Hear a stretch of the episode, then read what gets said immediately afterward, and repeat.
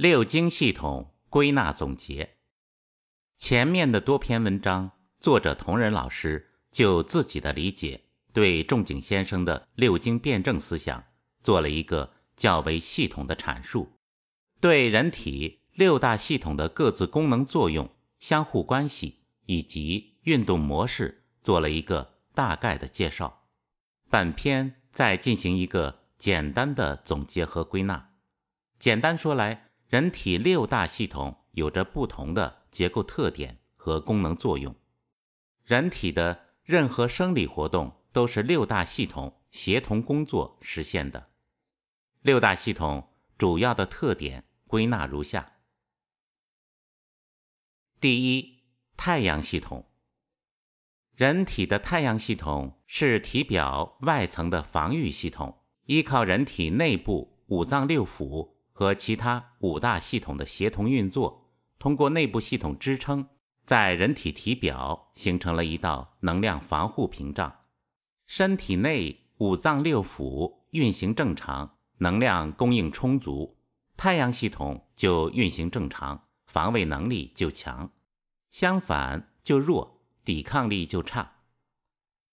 太阳系统至少承担了人体运作的四大主要功能。一是保护人体的防御功能，二是温养肌肤的功能，三是管理毛孔开合和出汗、调节体温的功能，四是与外界进行空气交换的功能。我们经常用血气方刚来比喻一个身体健康、精力充沛的人。抵抗力这个词，用中医的说法，就是人体的能量系统很充足。当人体内的元气透过毛孔到达体表，在人体皮肤的保护层能形成足够的正压时，人体的抵抗力就强，外邪就不容易入侵；反之，抵抗力则弱，外邪就容易入侵。所以，我们所说的太阳病，简单而言，就是外邪入侵到体表系统，体表系统和外邪抗争所引发的。一系列症状，由于人体的六大系统是一个高度协同的系统，太阳系统如果出了问题，持续得不到解决，自然会影响内部其他五大系统的运作。如果太阳系统的抵抗力特别虚弱，则外邪很容易攻陷太阳系统，直接入侵到太阴、少阴和厥阴系统。如果太阳系统抵抗力还充足，当邪气和太阳系统在体表抗争时，比如寒邪束缚了体表的毛孔，则很容易化为内热，传递到肠胃的阳明系统，出现内热的症状。同时，太阳系统在人体起着气孔和通气的作用，气孔闭敛后，身体内的水液就很容易出现失重的情况，从而产生痰饮和水邪。仲景先生对太阳病的主要治疗方法就是出汗的方法。汗法的原理就是鼓舞人体内部的正气到达体表，因为太阳系统的能量作用方向是从里向外宣发的，只有通过汗法是最合理的方法。汗法可以开启毛孔，将邪气从体表驱赶出去，这是中医倡导的一种非常自然的治疗方法。但在《伤寒论》中，仲景先生反复强调“先里后表”的原则，即发汗是要消耗内部的能量的。在做出发汗的决定前，一定要判断内部有没有足够的力量进行发汗。如果内部能量虚弱，先要补充内部的正气，再决定是否需要发汗。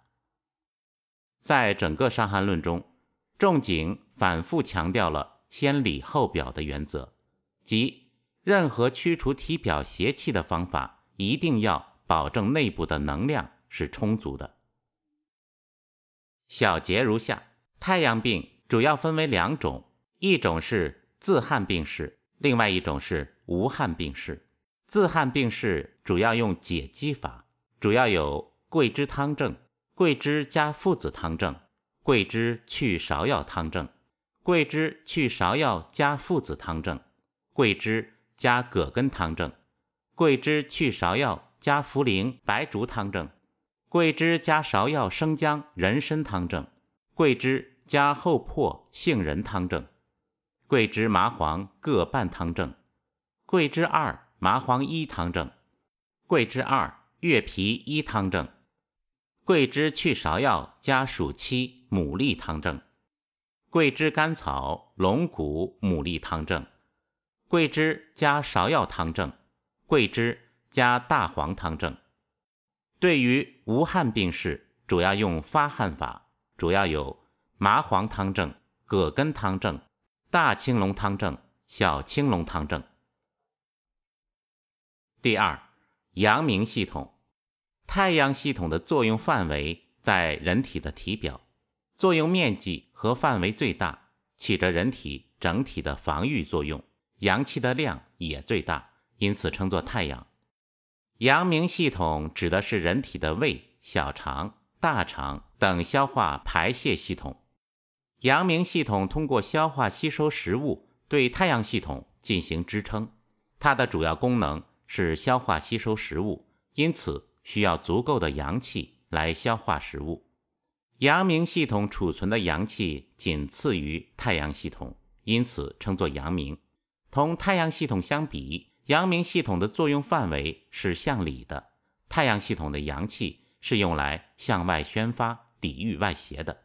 阳明系统的阳气是用来向内消化食物的，所以称太阳为开，阳明为合。胃、小肠、大肠是人体最大的食物吸收和糟粕传化的场所，这些场所需要不断的蠕动。如果蠕动的机能被破坏，或者邪气入侵到阳明系统造成的阳明系统不能正常工作，这种疾病被称作阳明病。通常，太阳表系统被寒邪攻击后，容易产生内热，这种内热很容易传递到阳明系统去。阳明系统是人体的消化道，以通畅为良好状态的标准，所以阳明病的治疗以疏导的。下法为主，小结一下，阳明病主要有吐、清、下法。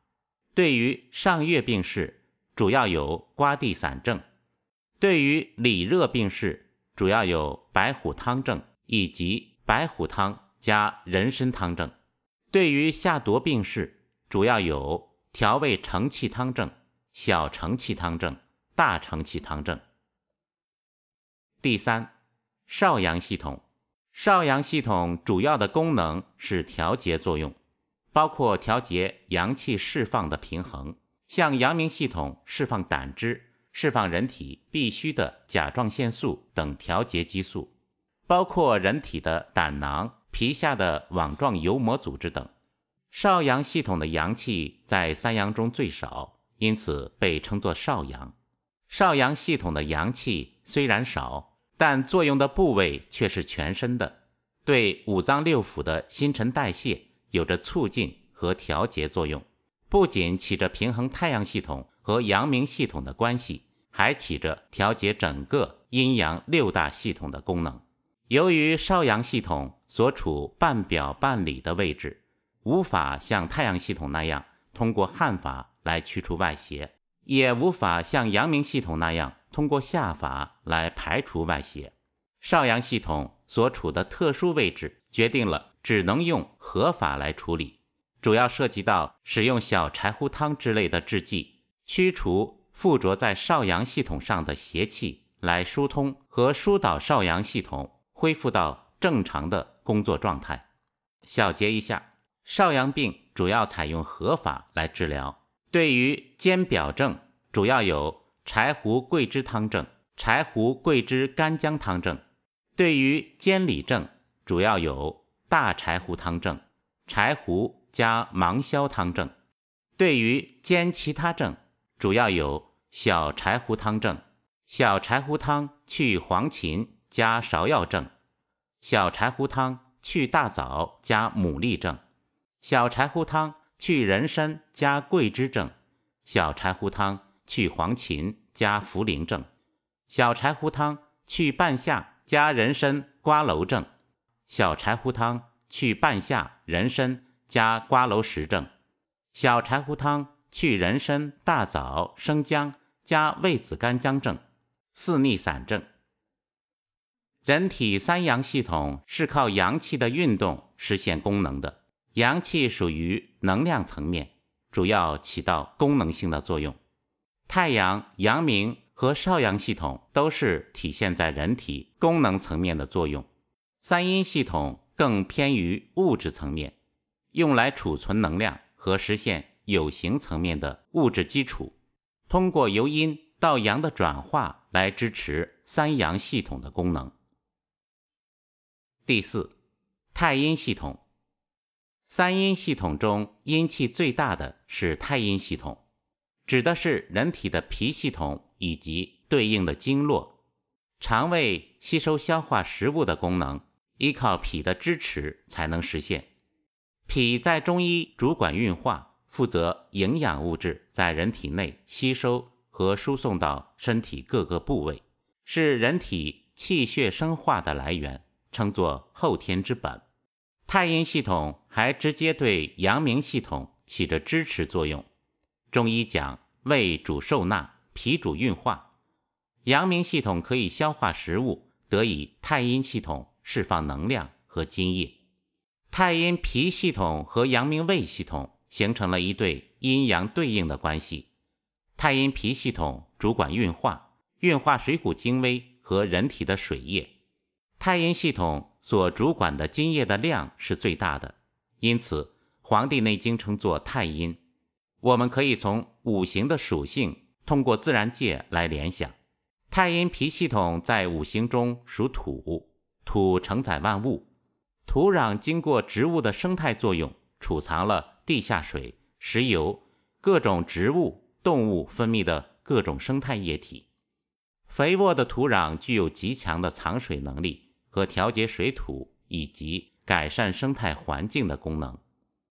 根据《黄帝内经》描述的原理，脾主运化，脾统血等概念，联想到人体，人体的肌肉是脾来管理。肌肉就如同大自然中的土壤，有营养的肌肉可以存储能量物质。肌肉内藏有丰富的毛细血管，水分和能量对肌肉进行滋养。这样的肌肉系统才能实现较好的运动功能和生理功能。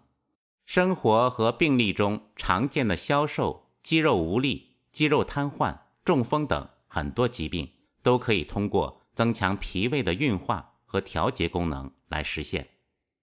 从自然界去观察，土壤要肥沃起来，需要三个主要的因素：阳光、水分和植物。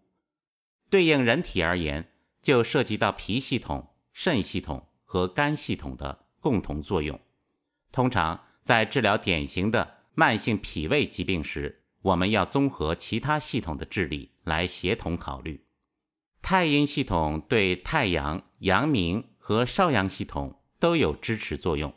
太阳、阳明和少阳系统受邪后，如果抵抗力不足，都会影响传递到太阴系统。太阴系统的疾病以寒邪和湿邪为主。太阴系统的本身是储藏阴液的，所以当寒邪入侵、阳气不足时，就会产生以脾阳不足为特点的疾病。治疗以四逆背为主。另外，湿邪也会阻碍太阴系统的运作，这种以祛湿为主。小结一下，太阴病主要以助阳温里为主。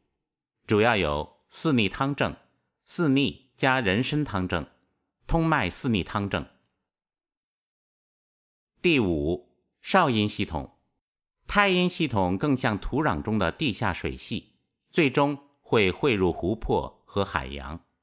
少阴系统更像人体的湖泊和海洋，专门对水液进行代谢和处理。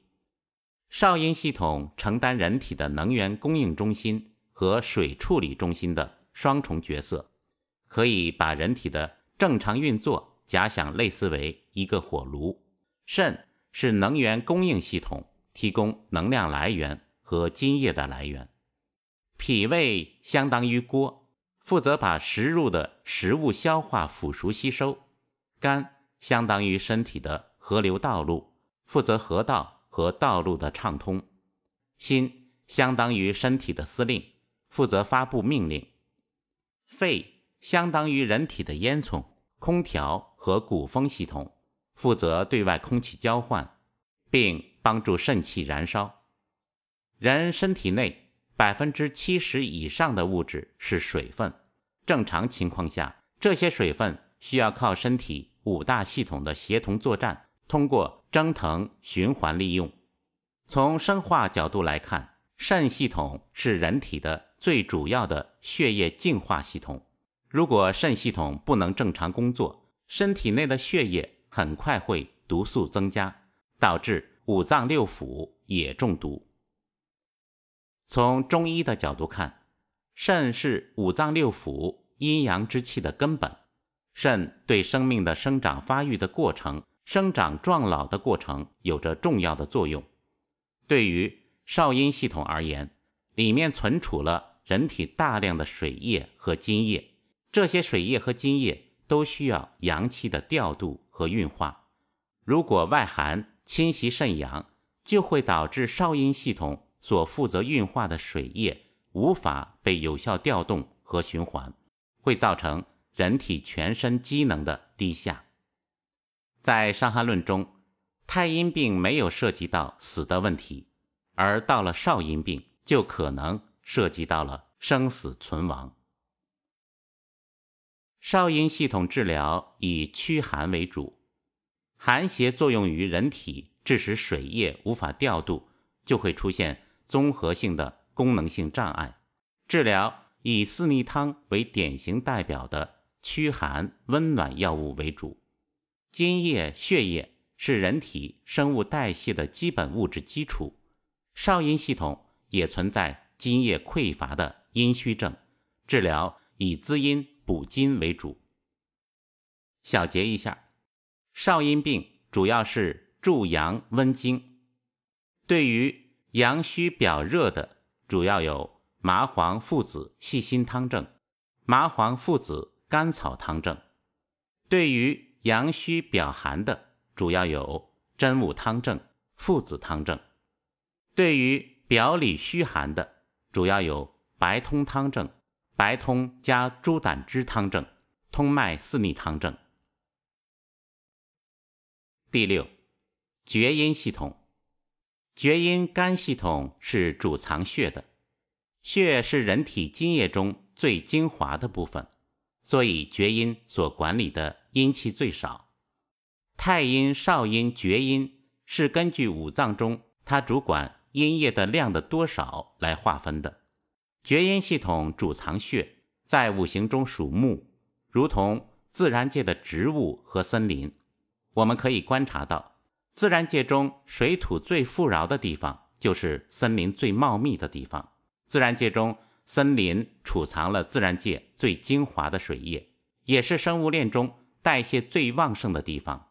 森林对自然界的水液有很强的生态净化作用，这如同人体的肝脏，肝系统对人体血液和水液的新陈代谢和净化起着非常重要的作用。从五行的属性来看，厥阴肝系统在五行中属木，木对应春天温暖、生长、生发的特点，所以厥阴系统的特点是阴中含阳，阳气负责鼓舞厥阴系统阴血的运动和输布，就如同春天的植物当中蕴藏着生长生发之火，厥阴系统中的生长之阳气被称作龙雷之火。朱丹溪。把它叫做相火，因为心火叫君火。当厥阴系统的生长之气被寒邪抑制的时候，相火郁而不能调达，相火就会郁急而发，出现热症。我们生活中常见的很多肝火，都是肝气因虚寒而化郁化火，并非真正的肝火旺。治疗上要以温暖的方法疏肝解郁。必要时需要暖下清上，不能简单用清热泻火的方法。这样的方法会让肝气更加虚寒。